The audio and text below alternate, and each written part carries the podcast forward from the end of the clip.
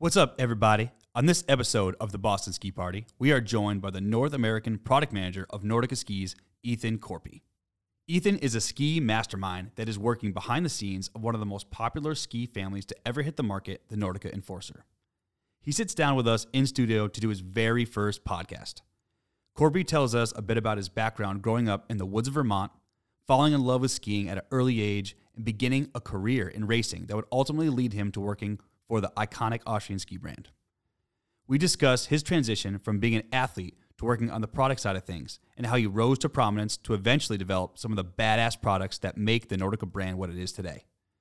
This past May, George and myself were lucky enough to join Ethan on a trip to the Nordica motherland in Mittersill, Austria, where we got to witness firsthand the entire ski production process. Matt Berkowitz was also with us on that trip, so he joins us for this conversation. Also, with Matt being the former product manager of Fischer Skis, it felt right to have another product manager in the room to make sure Korpi doesn't take too much credit for his success. Enjoy the show, everybody. Holla.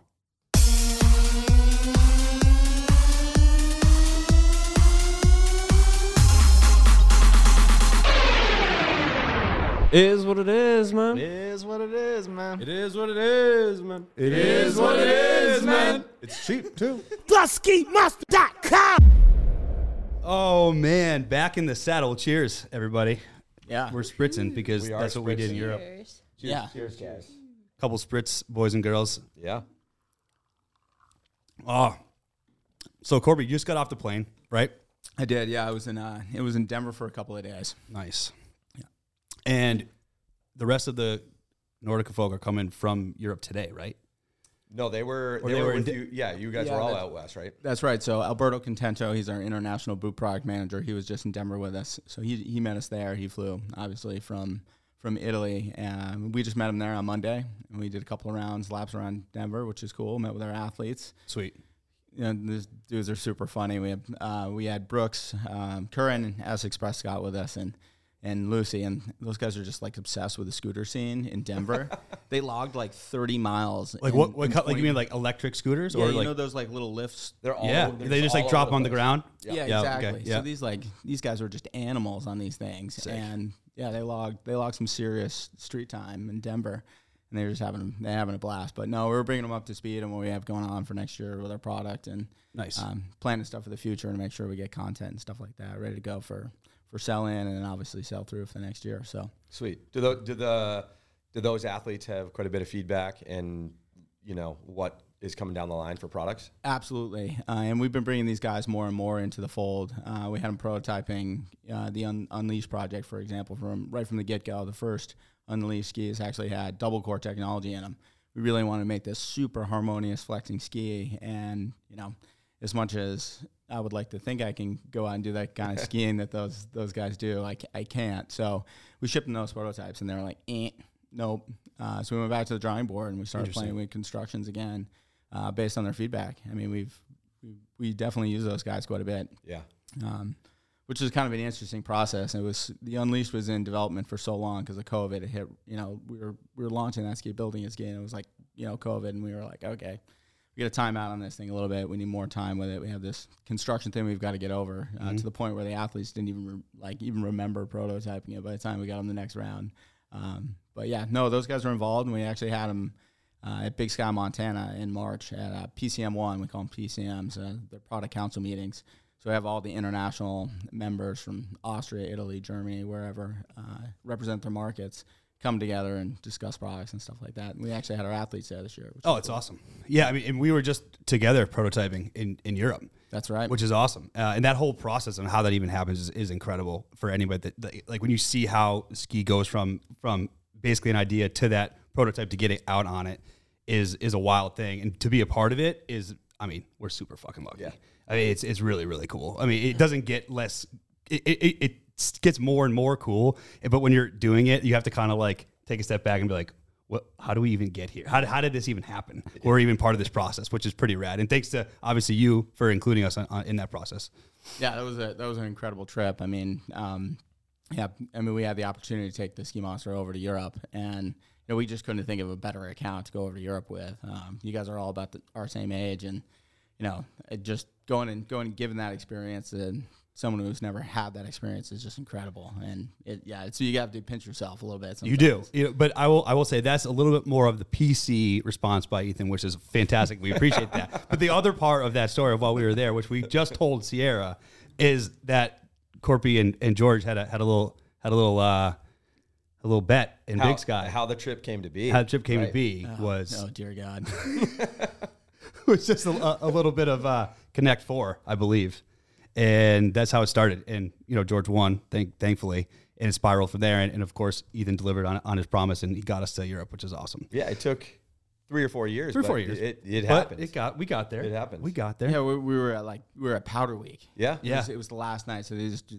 do this like big send off party at the end, and I'm definitely not talented enough as most of the Powder Union members or brand members to ski all day and party all night. I can either do I can do one, Mm-hmm. I can't do two.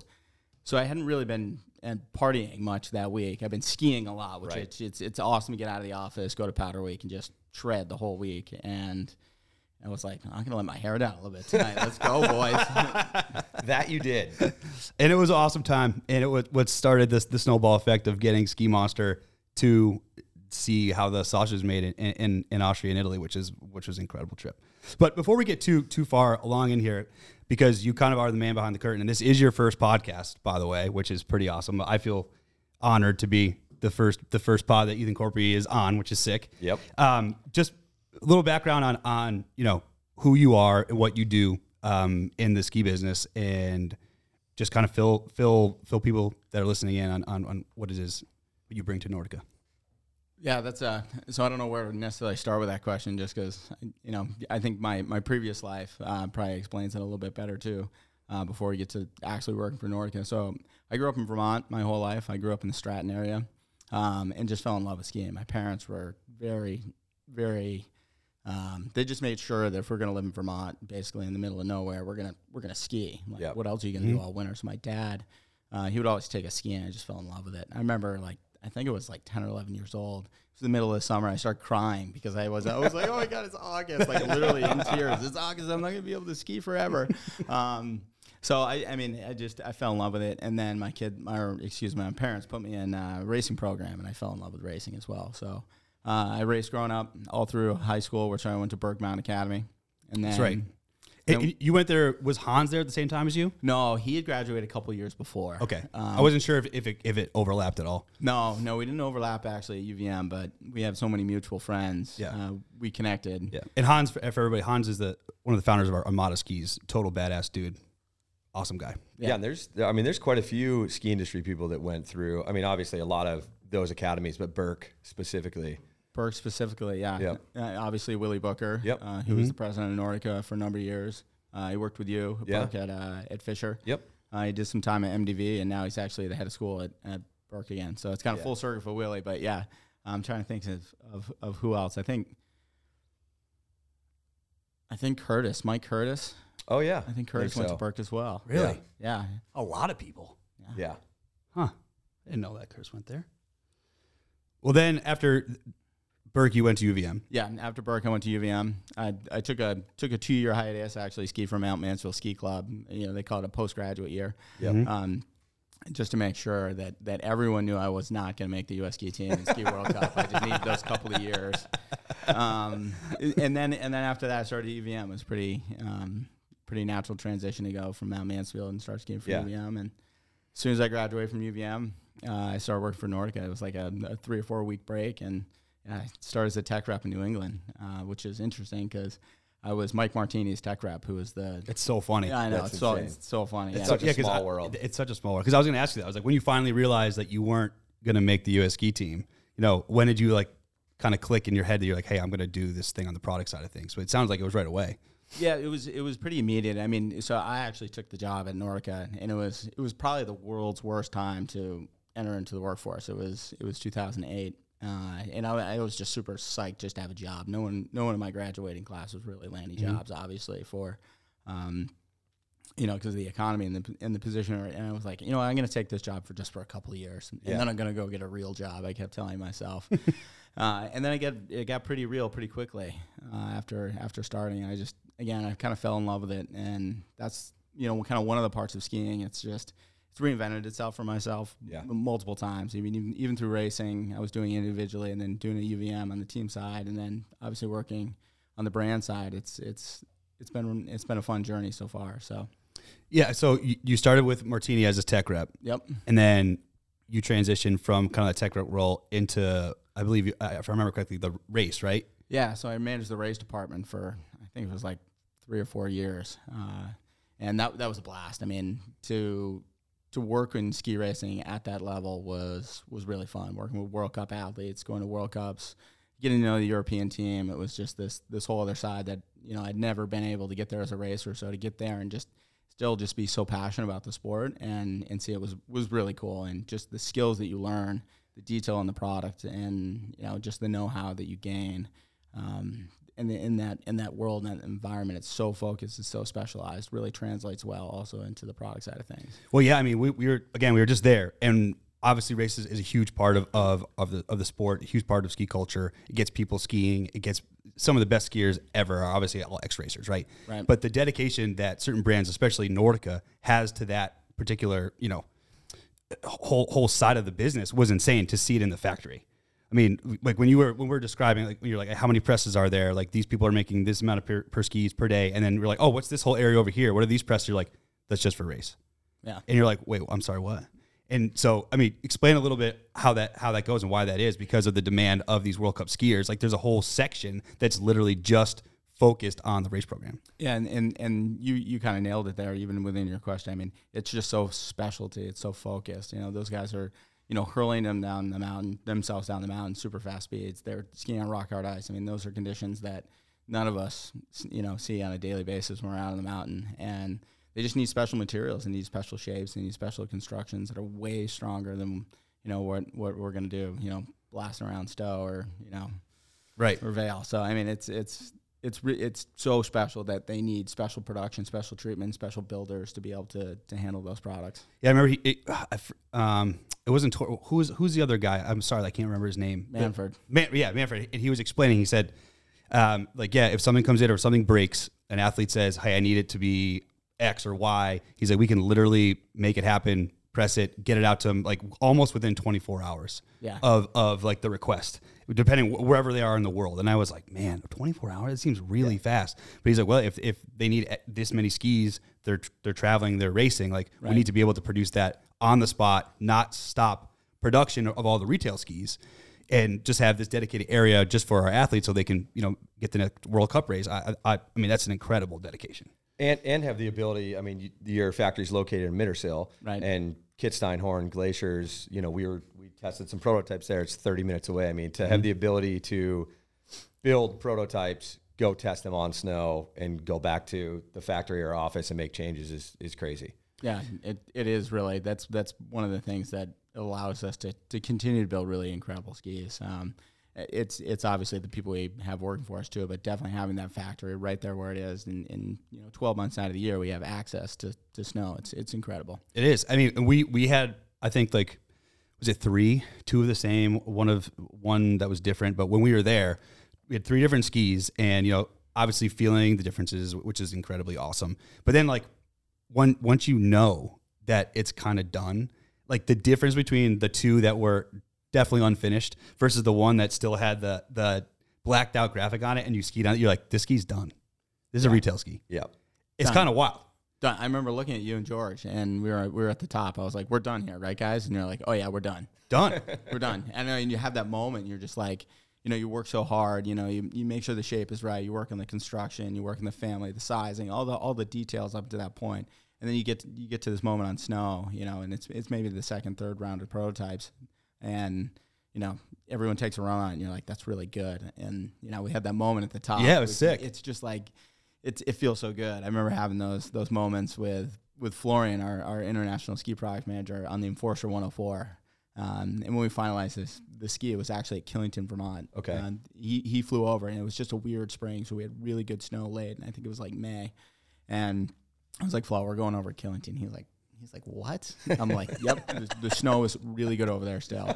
And he's like, he's like, okay. So we go over, and you know, it was like, you know, the tenth turn into it, I stopped, and I was like, we're done here. He's like, really? And he hadn't skied on; he was skiing on a different one uh, with a different construction. and he had the same experience. Boom, right Yeah. back up to the top, and Yeah. it's, And that- it's a great feeling.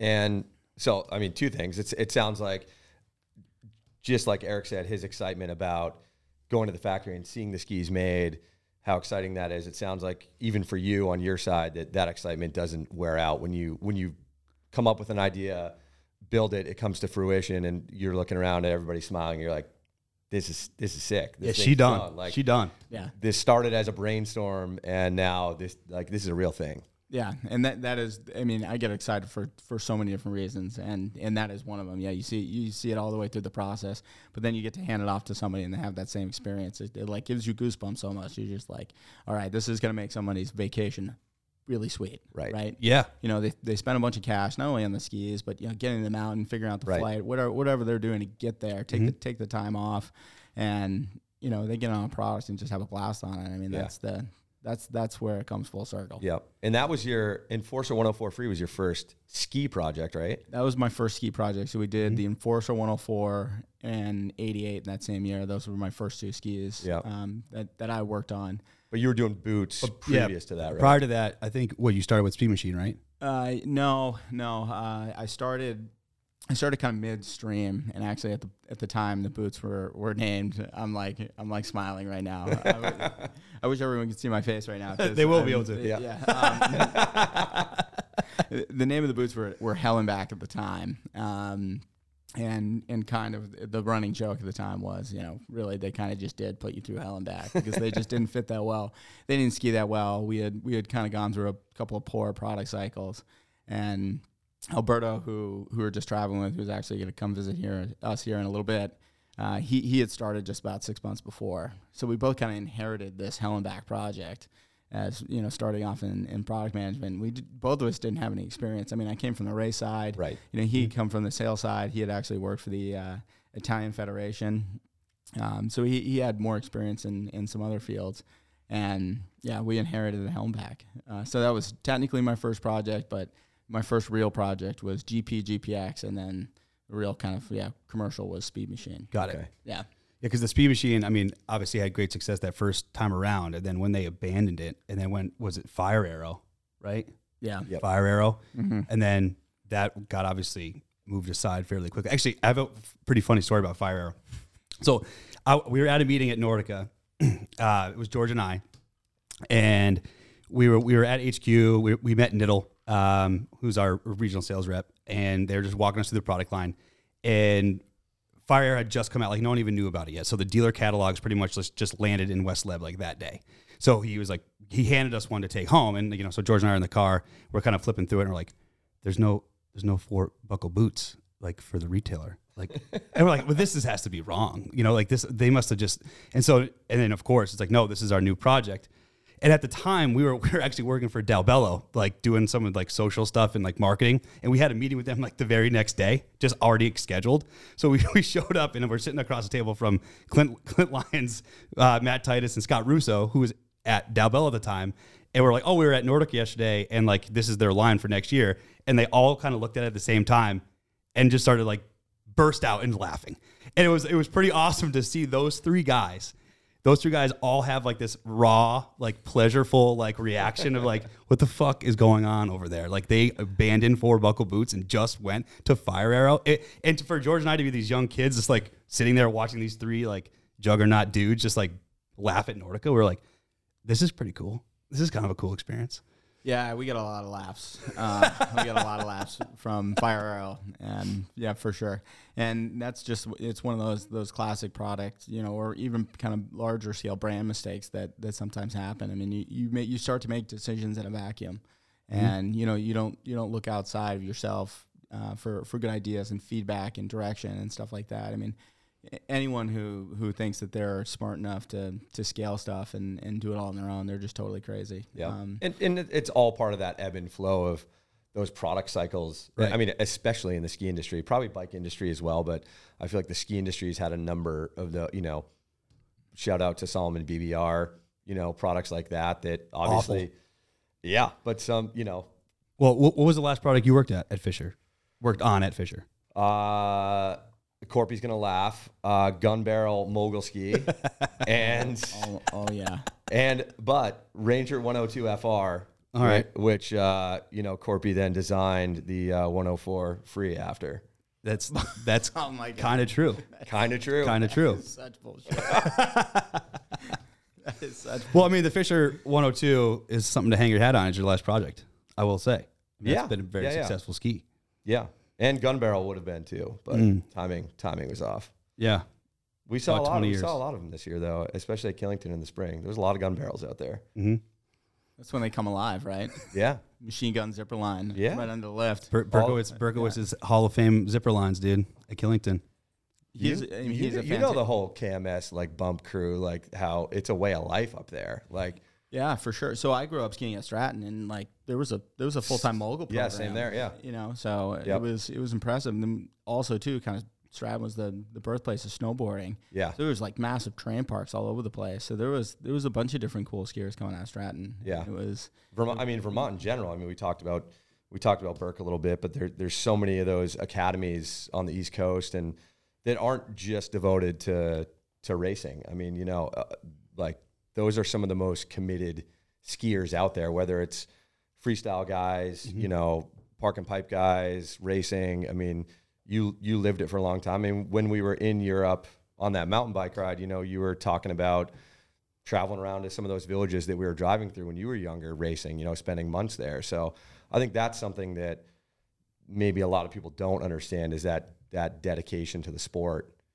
Yeah, no, it, it's it's incredible, and you know, it, it it what I what I did previously as a racer, you know, really allowed you know this these some of these relationships that that I've built in Europe over the over the years to to really become you know kind of even possible, just because you know that you know sometimes the you know how they think of Americans isn't necessary, especially in the ski industry, right? Like we don't necessarily produce skis over here, you know. It's Right. like, Right. well, you know, these guys don't, you know, they don't know much about skiing comparatively to the birthplace of skiing, right? Right.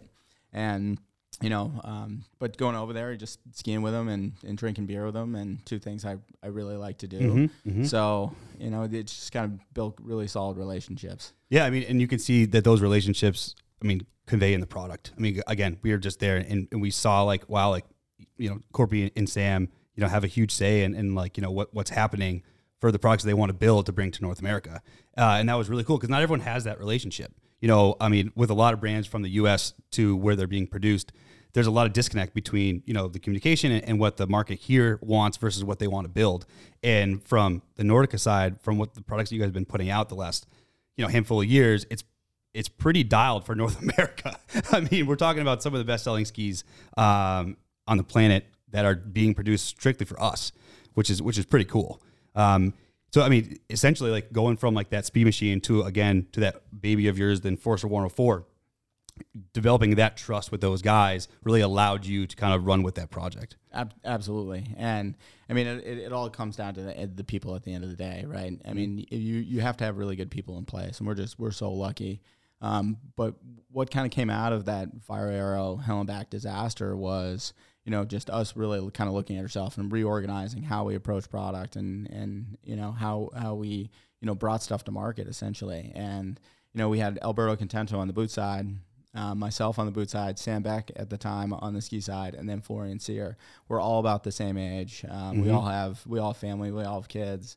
Uh, we all we all obviously work for Nordica and we're involved in products. So we all have these these kind of synergies, kind of going in this together, starting right, right around the same time.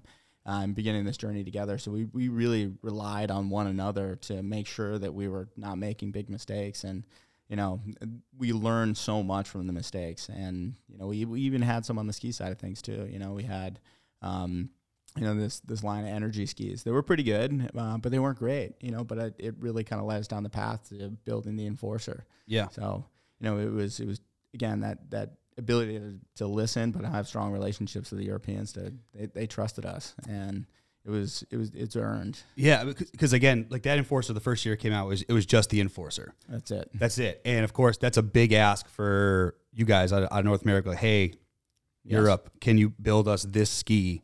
We, we promise, I Pinky promise you it's going to sell. And they're like, you know, laughing at you. And then it does sell. So, so then it goes way back to you guys, but now you can introduce a whole family of skis. Yeah, that's that's literally how it happened. I mean, we had that Enforcer 100, and it, at the time, uh, as Eric just said, it was just called the Enforcer. Right. And because it was single. It was during the time where you know you had a free ski family and you named everything you know unique within the family. You had the Patron, uh, we had the Eldorado. Mm-hmm. Uh, what else do we have? We had a couple other. Um, it doesn't, doesn't Soul Rider. Yeah, the Soul Rider, the Blower. Love that ski. A bunch Ace of of different Spades. names. Ace of Spades.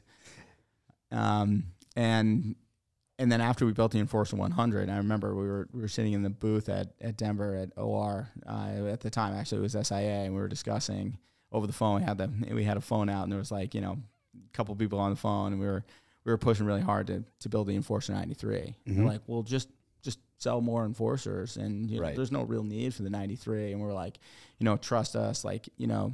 You trusted us with the 100. Look what we did with it. Trust me. You know the market's asking for it. You know our reps are asking for it. Our dealers are Yep. the consumer. There's a real need for the ski, and then boom, the 93, and it, um, you know, that one took off as well. Yeah, and for people that are that are listening, um, that aren't familiar with with the kind of investment that takes these guys, you know, you could think, oh, they, they should just build another ski. Like that's a serious sales pitch for you know you guys in Korpi and, San, and all these guys at Nordica USA to pitch them that they need a whole other model. Right. In the same, so now the investment is in the family versus just one model. And I mean, explain a little bit. You don't have to go super crazy into what that kind of entails. So from from the investment side of things, yeah, you you you have to you have to kind of you have to have a direction that the market wants to go. Clearly, like you, mm-hmm. I mean, you can you can come up with crazy designs and ideas all the time, but you know, at the end of the day, we have to sell these things. So you, you, you start with an idea or a need or a product that think you know that will fit within your brand, fit within a line uh, to have it work. And and obviously, we have them try not just North America, but uh, have them work globally as well. And and and then we have to get approval for the investments, right? I mean, you know, Yeah. you you could build a bunch of stuff um, in a year, but you know, at the end of the day, you have to pay for the tooling, you have to pay for the R and D, the manpower, and all the all the things that go along with it, uh, and that that'll get approved. And um, you always have to forecast what you think you're going to sell against it, and, and and make sure that you know everything's kind of checking all the boxes along the lines from market need to you know is this going to be commercially successful enough to be able to, to continue to produce. Yeah, and and you know I I've been doing this for a, little while, so skiing has been obviously a huge part of my life. And you think you know you know how they're built. You can you can go to a, someone and see like someone just with a with a press, and they press you like oh that's kind of cool, that's cute. And then you actually go to a real factory and you talk about introducing a brand new ski and a new and you know a family that's well I'm sorry introducing a brand new ski and now turning it into a family of skis. And this factory is now already probably close to capacity with all the things that you're already making. Right. and you're saying well look no no this is going to be also really good. It could be the same as the enforcer maybe bigger. And then from a production standpoint it doesn't matter if you could sell it you have to be able to produce it and deliver which seeing that in person for the first time you're like Yeah. how do you even fit that in I mean, it could be the best ski ever but you can't actually build it Right. which is crazy. Es- Especially at a factory that's building multiple. It's not. I mean, it's building a lot of Nordica skis, but it's building other skis as well. Yeah, correct. So our our factory, our ski factory, is in Mittersill, Austria. And for those of you who don't know where Mittersill is, don't don't don't blame yourselves. It's a small town, and it's, it's Sick. It's famously it's just right next to Kitzbühel, essentially. Uh, and they've been building skis there, I think, since the '60s. And it was it was previously the just a Blizzard factory at the time. Um, and then the Zanatta family, who owns the Tecnica Group, which Nordica uh, is a member of, is uh, purchased the factory. I can't remember the exact timeline. I think it was like 2006 or something like that. A couple of years before I started, because we needed a place to start producing Nordica skis. We were we were producing Nordica skis in in a couple of different factories, mostly I think Alon at the time, and um, it was just getting too expensive, and you know there was a whole host of reasons, right? Um, and then the opportunity for the Blizzard factory came along, and this was a perfect timing, obviously, with the separation of, of Vocal and Tecnica, Right. and getting the you know the Blizzard brand kind of back off the ground again. They weren't even, I don't think, even being distributed in the U.S. Um, for for a couple of years in there. Um, so yeah, uh, we we build Nordica obviously there and, and Blizzard, and then we do Dynafit and we Black do a couple of Black Black Crow skis, and there's one more Black uh, Black Diamond. Black Yeah. Diamond. Black Diamond? Yeah. correct. Yep. That was kind of funny when we were there. You get to see. Yeah, like, uh, you'd see all these stacks of like black pearl, stacks of you know Santa Ana's and Force. Then you see like a random like black diamond. You're like, what is it? It looks so out of place. You're like, what is that doing? What is that doing here? Right. yeah, yeah, but I, and that's a good point. I mean, having having your own factory is huge. I mean, for for a number of reasons, but not having to rely on another company and being third, fourth, fifth in line for production is is incredible. And I know, Eric, you kind of you didn't glaze over it, but you know, I said it to you and George, and I and I even said it to you, Korpi, afterwards after that trip, where it was really apparent how you know special of a relationship you guys have, especially with you and and, and Flo Right. over there. You know, and um, I thought know- I thought you were related at first. Right. when he walked over and he, and I was someone's like, "Oh, that's Flo," and I like like double taked. I'm like, "Then you mean Corp? You mean Ethan? Korpi?" And they're like, "No, that's not." th-" And I, I was like, "Oh shit!" It look it looks like a, like a bigger version of you, yeah. doesn't he? Yeah. yeah, a little bit. Yeah. A yeah, we're, bit. yeah, we're both skiers. We're both stocky. You know, we kind of like. You're like, well, you guys have the same kind of strut. Yeah, yeah. yeah. Um, yeah, but but again, I mean, even the drive, you know, you and I drove together from from Austria to Italy and had a discussion about, you know, I had plenty of trial and error with, you know, working with the Austrians when I was at Fischer, and just like you said, it, it takes it takes years to build that rapport and to build that trust, and and there might be changes over there on their product team too. So all of a sudden, there's somebody new in there. They don't know you. They don't trust you.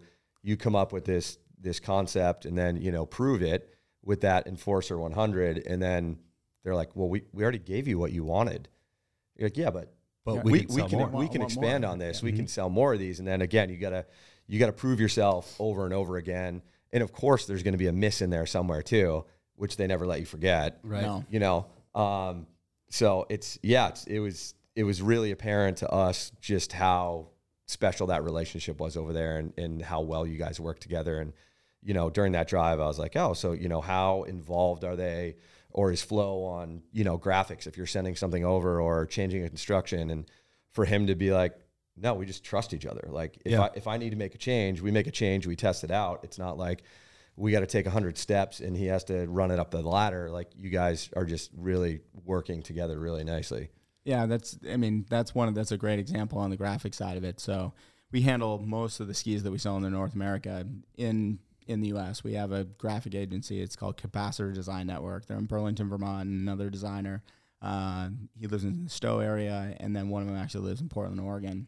And we do Enforcer, Santa Ana, Wild Belle, Navigator, uh, Unleashed, and you know the junior corresponding skis to go with that, and then obviously uh, then our all drive rental skis as well. Those are done in North America, and yeah, Flo is you know very hands off in the process, other than making sure that we're hitting the timelines to be able to get the graphic engineers over there to, to actually take the files to to get them printed out on on our our uh, printing machines. So it's it's it's a really special relationship and something that you know we work really really hard at to make sure that that remains intact because they obviously see the benefits of it um, and then we, we obviously benefit hugely in the North American market from it. and even even that's different too where they're allowing you like hey here's here's a category of skis that's north american focused go use a north american design agency versus Right. hey Yeah. we're we're based in austria germany we're using this huge design agency out of munich that does stuff for land rover or whoever Right. you know we're going to use them they're giving you that that freedom to use somebody you know more local who knows our market more Yeah, um, and and now I mean th- those are some of the things that keep me up at night for sure. Yep. You know, trying to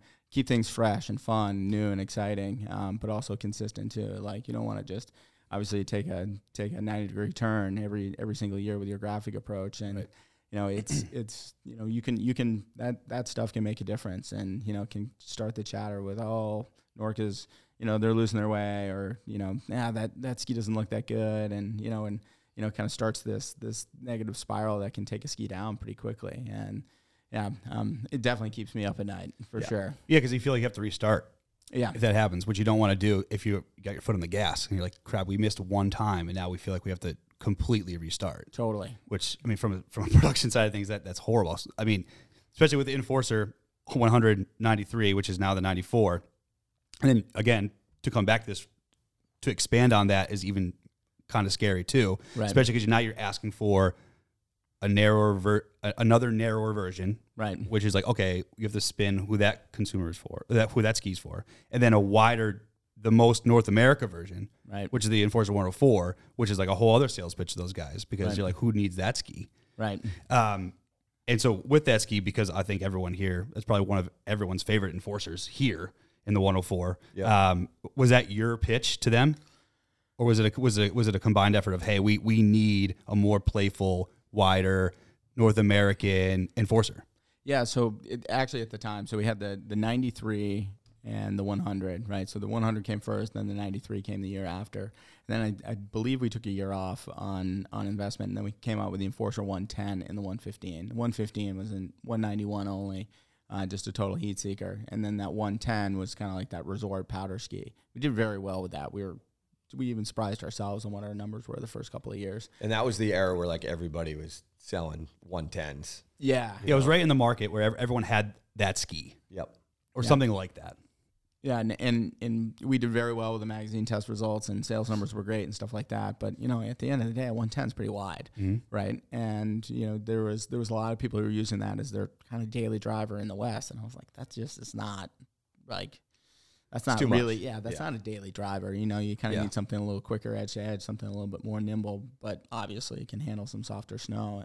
Um, and we we just didn't have anything in that 10 something category. We had an Energy 107 that had kind of since gone gone away, and and we needed to fill that that position. And you uh, saw how sure. well that Ranger 102 was doing. So You know, I've I've I've never skied on the Ranger 102. that's a lie. I've skied on it with you. no, you have that. You're, Oh, that was okay. That Curve GT. You're right. you're- exactly. Curve Thank you. GT. Thank you. Yep. You're right. Which is a great ski. Which is an which is an incredible ski. I, I definitely I have to give that to Fischer. They they the Curve GT at the time. I don't know. This was what four or five years ago. Yeah. Yeah. Maybe more. Yeah. Five or six. I think the thing ripped. Yeah. yeah, The thing was, yeah, it was, it was, it was a missile. It was Yep. a fun run. I remember we were at Copper. Yeah. I But- came over to the tent, and yeah, and and that, you know that's another kind of fun part about you know the the internal community of of brands too you know whether it's product managers marketing guys sales managers you know you get the chance at events like that to you know once all the the retailers or consumers essentially have gone through the skis you know the the product managers will go over to somebody else's tent and say hey you know can i try this ski? So you know it's seldom where you get to run out with another product manager or somebody from another brand and like rip around on a new ski and like actually be honest with each other and be like, Yeah, but like this is sick or not. Yeah, yeah, it's cool. Yeah, yeah. So that's another one of those kind of aha moments when you're out with like, like other product managers and you look over and they're like smiling, like, "Damn, this this, is is this is solid." I would love to make fun of you, but this is sick. as as much as I wanted this thing to suck, it didn't. right. Yep. Yep. So w- with Enforcer 104 too, uh, just because this is just it keeps leading into like you know your, the job that you do and, and how sometimes complicated that job is. It's like so you have this awesome selling Enforcer 100, you have the 110, you have the the 93, which is now the 94, and just because it's such a difficult thing to introduce another new ski that might be a little too close to what you already have, you have to kind of not only pitch it to the people who are going to build the ski, you have to forecast for that ski, you have to sell your reps on selling the ski, and then you have to sell your dealers on buying a ski that's totally different, but they might think it's close to the same. I mean, you don't want to cannibalize your numbers in the in the bread and butter, right? Right. But also you want to add more SKUs to a retailer's wall. Right. So it's a constantly this fine line of like, let me keep introducing new product that's different, but I have to spin it to them that it's not too close what they're already buying. Right, and we were actually very conscious of that when we were launching the 104 because, as you, as you said, I mean, it's only four millimeters Right. wider than the 100. I mean, it was like, geez, I mean, that's, you know, really, if you just told someone you make, oh, you have the option between a 100 and a 104, you're like, man, that's that's pretty close. Um, but the story really kind of came alive when you start to show people what the skis, the profile of the skis were looking like, and the decision to put free on the end of the 104 and the 110 uh, really allowed us to, to, to tell a really unique story around okay, these are the free ski enforcers. These have a totally different shape, different profile. They have that enforcer construction with full wood core with two sheets of metal, vertical laminated sidewall ski. Uh, but we have just two, two different approaches on how we're handling it for kind of all mountain use and then also soft snow use. And once you kind of you, you told that story uh, and, and showed those profiles of the ski, that really allowed us to to plow forward with it and, and land them on both walls. I mean, there's a lot of shops who carry both of them. And they should. They should, yeah, absolutely. But you know, from from what your job is, it's hard to convey that message from where you where you're trying to build that product all the way down to that end user with and skip everything and just say, oh, it's only four millimeters different, Right. Which is it, that's insane because the skis are wildly different. And Yeah. the skier that's going to be skiing on it is wildly different. Yeah, I, I, I think as Corbin knows, and, and I mean you've been in a million ski shops too. There's there's unfortunately uh, most ski shops don't have the ability to to sell necessarily both of those. They're they're gonna pick, they're gonna pick or choose. Right. Um, so I think depending on where you are, depending on the volume of you know skis and, and what type of consumers are coming in, you know, you need to you need to validate you know which ones are, are best on your wall. I mean, we're we're lucky where we can essentially sell you know the whole that whole category. Um, but you know that's the other thing on the development side when you're like, okay, we're gonna develop these you know, this 104 free ski that's a little bit more playful, a little bit looser feeling, but is it going to cannibalize one of the other skis in the lineup? You know, and then you have to start planning for that too. How many more years does the Enforcer 100 have if this 104 takes off? Right. So there's, uh, y- you know, there's a lot of moving parts. Yeah, and that's another thing that we gained from having such great relationships and and working together on stuff that you know we can start to not only work on what we're building for next year. Okay, what does the next two, three, four years look like down the line? So we can kind of better prepare for those types of things. And we, when you have full buy-in from the entire international team, then it's easier to work through that stuff. It's like, okay, we came out with the 104. We then we knew we were going to be redoing the 100 Right. uh, the following year because we had that planned in development. And you know, with the success of of obviously the first one, it was a, it's an easy thing to to get an investment improvement for. where It's like, okay, we need to keep keep pushing the envelope on this thing to make sure it rises to the top. So we we planned on that after that 104. It kind of you know when we we dropped that 88 104, it kind of kicked off. Okay, we need to redo the 93.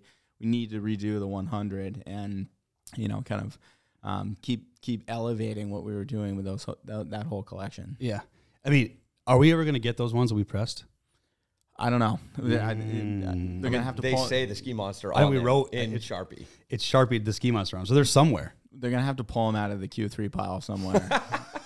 Or someone's gonna get a ski, and it's gonna it's gonna be in the wrap. It's gonna have the ski monster written out into Sharpie. Uh, and it's going to say third quality. On Yeah, it. no, dude, no, dude. That, that the guy that was helping me out was like, this guy could work here. He said it. He said it in German. He said he said I think you're my new colleague. Yeah. yeah, you were you were really good at it. I dapped George it up. was a little slower, but he George also went first. yeah, to be fair, I got to see George go, saw the process, Call and then spade I a was spade. like, G- G- George was terrible, and Eric did a great job. I killed it. I, Yeah. I killed it. Yeah, But those presses, let's let's talk about that for a second because that was that was wild. So on the factory floor uh, of of Mittersill, and I'm going to butcher the numbers. I'm going to ask you, is that each person? Well, first of all, the factory is open 24 hours a day, yes, three shifts, yes, constant building of skis, yes, six days a week. yes, Incredible. yes. It is. That is that is so much production. It is so much production. and it's incredible. I mean, it, it's the, the the number of machines and the process and and everything that goes into building a ski is is it's it blows my mind every single time I go there. I've been there, you know, probably thirty times in my life already. Yeah. And you know, every time I go there, I, I get into Mittersill. I'm like still like a little kid. I, I drive down from Munich, um, just like just like we did. You Yeah. try to try to get in at some time in the morning. You drive down to the factory, and the first thing I want to do is walk production and you know kind of see what's going on, what's happening, um, see see see any changes that have happened when any new processes they've instituted, and no, it's it's it's just. It's amazing to see, you know, this pile of raw materials be turned into something that, that you can go have a blast on. Yeah, and that's, I mean that's a great point. You said you know we talk about production in machines, but uh, honestly, at the end of the day, it's it's they're all handmade. Every ski I mean, is handmade. They're all getting laid up layer by layer, like making a sandwich. Every single one. yeah. I mean it's it's so easy to to glaze over that when Yeah. you're when you're talking about skis, and then when you talk about a press, and you know, like you said, this machinery, but it's it's people at the end of the day, and they're grabbing these raw materials and they're stacking them up, and absolutely, there's there's machines that are that are finishing the process, but Yeah. it is they're handmade. when you take it off the wall or out of a box, you put it on the wall, and like you're looking at this thing, and you're just like, you have such a greater appreciation for what you're handling when you watch it get made, It, and it's the and you're first like, time holy you're like, shit, these aren't expensive enough. they're not expensive enough. No, They should Which be is way more. Right. When you watch them get made, you're like, how is this only going to be five ninety nine? Yeah. U.S. dollar, and everyone has to make money along the way. Yep, It doesn't make any it's sense. insane. It's crazy. And each one of those guys operates that press. A- a- And this is the part I forgot. How many pairs does each person have to make per shift? I think it's 25, 25. right? Yeah, So, between tw- like 22 to 25. Something like that. yeah, yeah. So- So and that's per per press per shift. right. So 75 skis a day we're at a one press. on one press. That's crazy. Just constant. Yeah, and not every factory is the same. Uh, No. y- you know, and that's the that's one thing that is you know you have to set up your process, your materials, your machinery. Um, you know, your your enti- entire production line is is unique.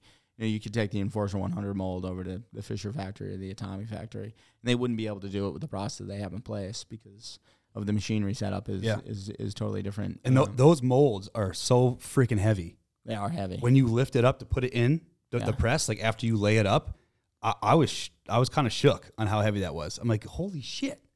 Yeah, You have to like you're like awkwardly lifting it with like your wrist and you're like kind of like sliding it in, shaking. I'm like, dude, this thing is a monster. yeah, and they're doing it all day. They're doing it all day long. Yeah, it's amazing. It's crazy. And then it's kind of like this. It's weird. This weird because they lay up all the materials.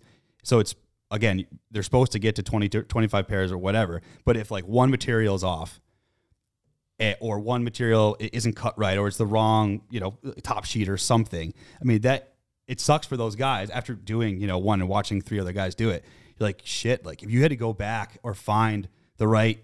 You know, re- whatever that those resin strips or whatever they're called, like that would that sucks into your ski time. Well, that and that happened while we were there. So essentially, like at at his workstation, at his press, somebody had delivered, you know, the wood core, the edges, the the the base, you know. But unfortunately, the pre-preg was we were making Enforcer 100s. I think the pre-preg was for uh, Enforcer 94, and he started laying the ski up, and he was like, "Hey, this is wrong. It's wrong. Like, shit, this is gonna set me back." But sure enough, uh, you know, Manfred saw it right away. He went and, you know, literally within minutes was on top of it. And all of a sudden the pre-preg for the 100s were there. But that's a good point. I mean, it, uh, again, this isn't, this isn't machines spitting out skis. This is people you know, touching every single Every step of the way. that goes into the ski, every single step, from the metal to the wood core to the everything. Well, it comes out of the mold and there's so much, you know, extra material around the ski that they're cutting off with a Mm-hmm. bandsaw, which is insane. You know, no safety glasses, no gloves, no anything, which, yeah, Nothing. just O- open open blade. dude, all day long, and they're doing it so fast, and then you know, then it starts going into the finishing process. Same thing, you know, they're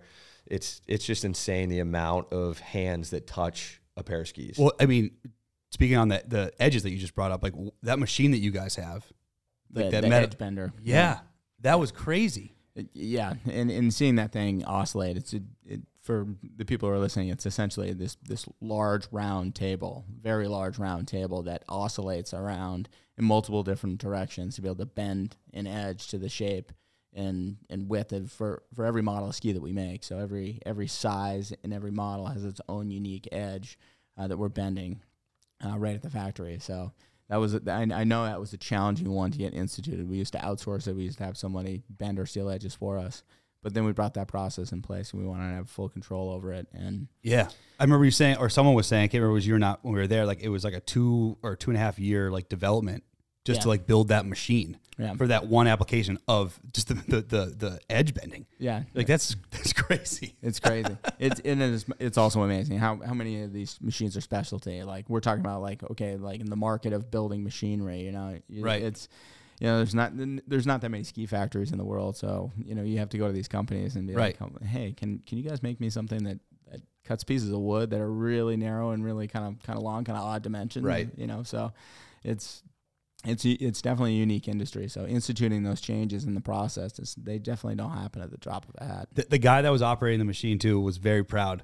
Very proud. I, he, he kept waving us in because we were like behind the glass, and he was like he was like waving us to come around.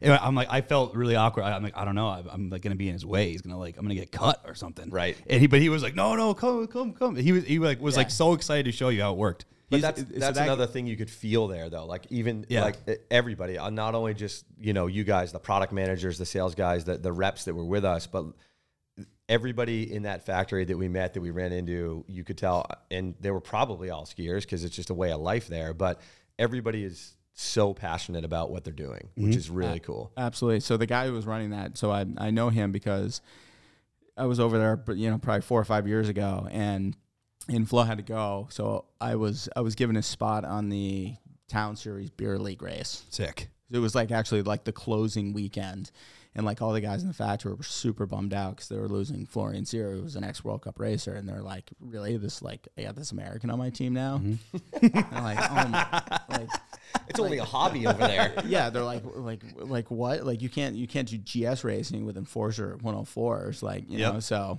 I don't know if they thought I was gonna like gonna kick out of the gate backwards or something like that. Um, so he was on my team, and I. I, I performed fairly well. Um, I, I was I was the fastest guy at the, out, out of the factory team Right. actually in this little this little town series. I shouldn't say it's little. I had like 400 people. Jesus. Yeah, there was like you know full families up there like juicing their skis and stuff before the race. It was it was pretty funny. Um, but anyway, long story. He was he was he was on my team, and then we went, of course, drank like um, a, like hundred beers after Yep. the race. So Not, not, no, no vodka sodas in Austria. no, No, That No. right to jail if you order that. straight to jail. Yeah. Yeah, but that, but that, I mean, that's another, that's another good point that you bring up. I mean, obviously, w- we're all here very passionate about skiing, and it's been a, a big part of our lives. But at the end of the day, you know, in in North America, in the U.S. specifically, I mean, it's it's such a small percentage. Yeah. What's of- the population of Austria and how many skiers are there? Isn't it some crazy number? I haven't seen the latest numbers since I was at Fischer, but it was between three and four percent of the population. So 11, 11 to twelve million, you know, skiers. Skiers. which i I mean is not even a hobby. for no, but no, no. I'm saying in Austria. No, no. I, oh, I was saying here. Oh, here, no, yeah, over yeah. there, it's it's in the eighties or ninety Right, percent of the right. population. Of their whole population, it's- everyone it's- skis. It's part of life. Yeah. yeah, It's and insane. they only have nine million people. Yeah. So Yeah. seven and a half million ish skiers. That's crazy. Crazy, and that's I mean that was a good point. That's why all those guys in the factory are looking at Korpi Like, look at this American Yeah, yeah, loser. yeah. Meanwhile, like U, UVM ski racer and the factory workers are looking down on him. Yeah, oh.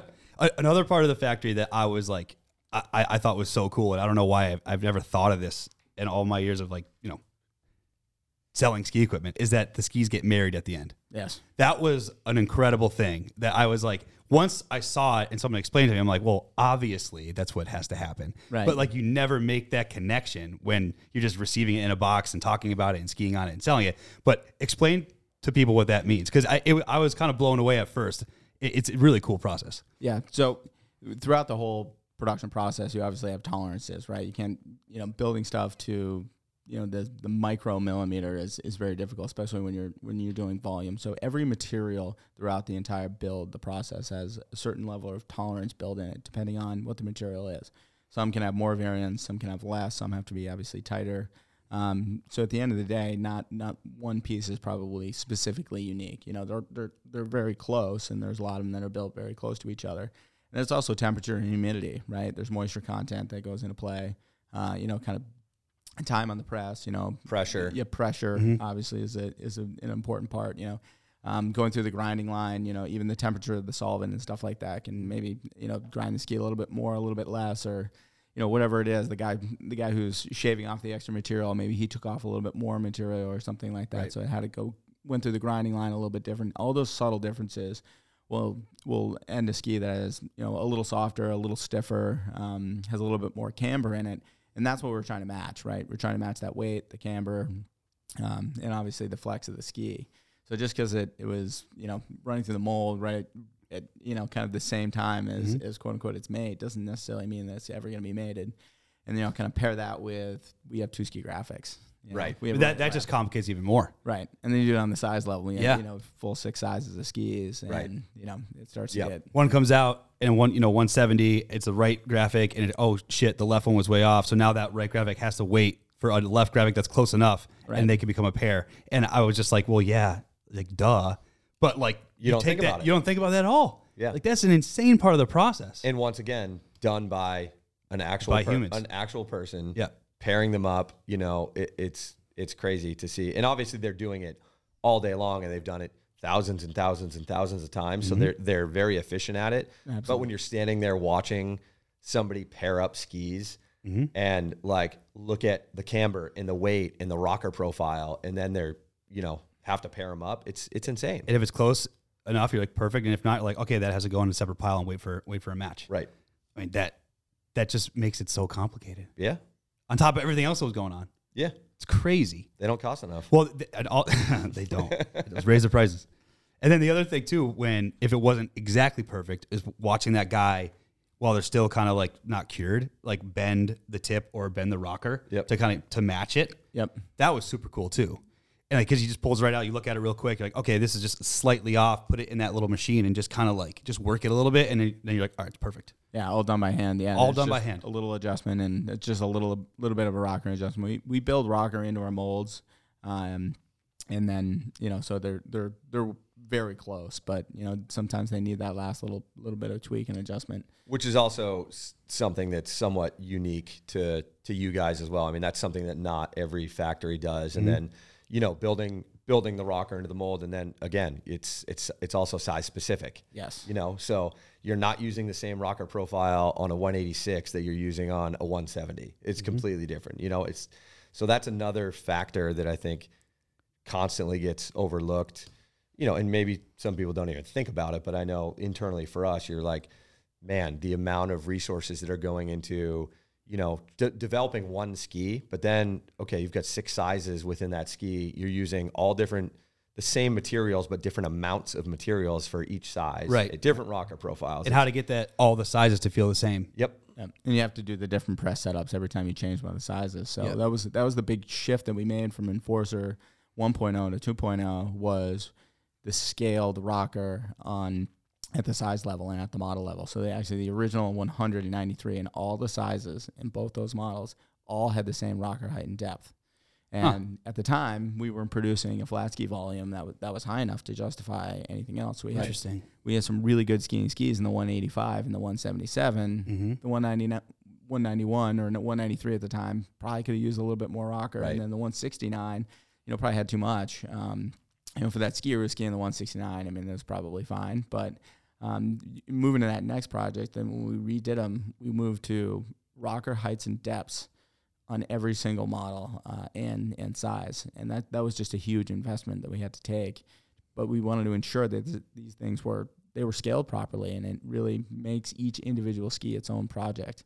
Uh, and it and it takes a lot more time because you have to reset up the mold, um, or excuse me, the press Right. uh, with this with a special insert to be able to get that done. You need to support the mold. If not, obviously the mold just cracks in half. So uh, it's it's it was a it was a major undertaking, and it's something that we've done with our skis ever since. Yeah, it, it's something that everyone just takes for granted. Yeah, It's crazy, and then uh, uh, it has to ski well, Has and, to it, ski and it has yeah. to be durable, right. which is another thing that I was was really cool to see because we obviously are a retail store, so you deal with a lot of warranties. And you see people that bring their skis in, and you're like, how the fuck did you do that to your skis?